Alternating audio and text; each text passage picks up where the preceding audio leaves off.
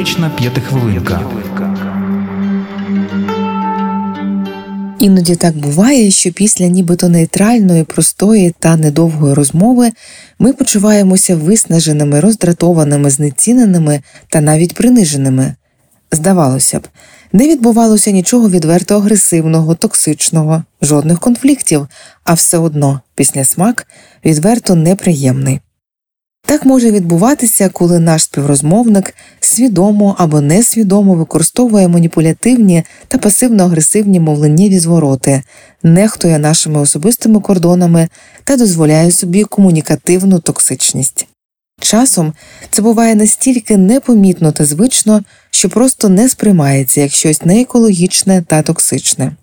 Тож сьогодні будемо говорити про випадки, коли з медом на вустах від наших співрозмовників ми в реальності отримуємо неповагу та токсичність.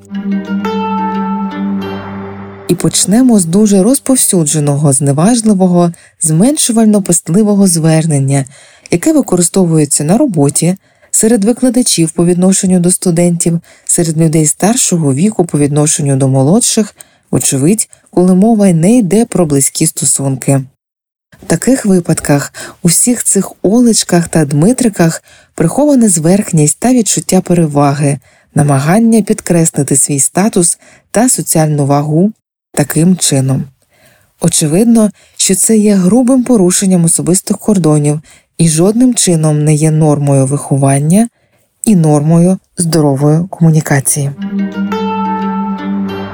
Зазвичай ті самі люди, які тільки но звернулися до вас знехтувально ласкаво, починають розпитувати про особисте життя, ваші хвороби та стан вашого здоров'я, ваше фінансове становище. Наступним кроком може йти і коментування, якщо, звичайно ж, ви будете відповідати на поставлені запитання.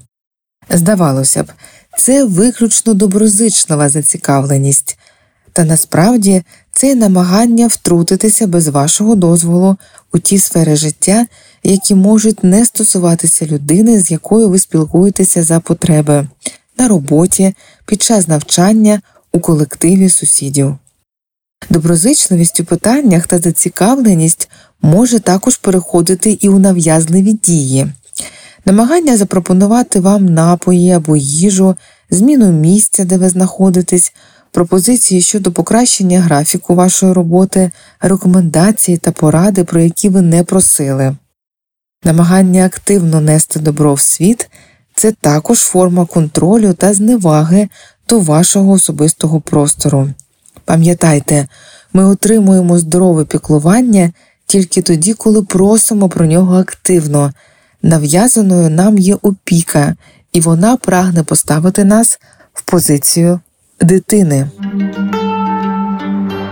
Зустрічаються ситуації, коли людина починає багатослівно, активно та просто розлого розповідати вже про своє життя, свої проблеми, просити поради, коментар та підтримку.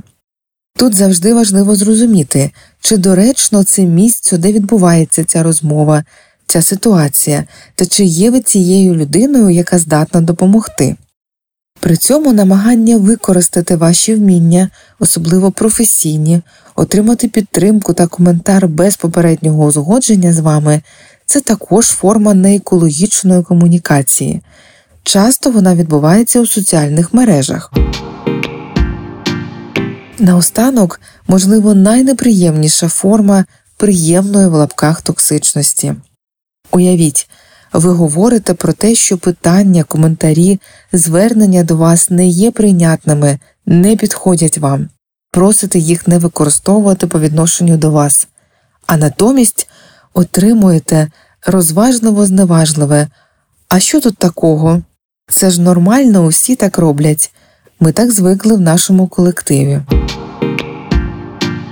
Побудова здорової комунікації вимагає часу та зусиль, і іноді це непросто, але результати, які ви отримаєте, вам точно допоможуть відшкодувати втрачені сили.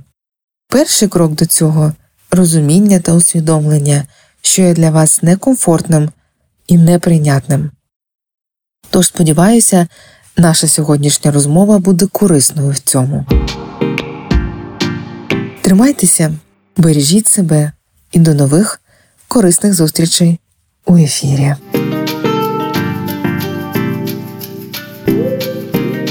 Психотерапевтична п'ятихвилинка.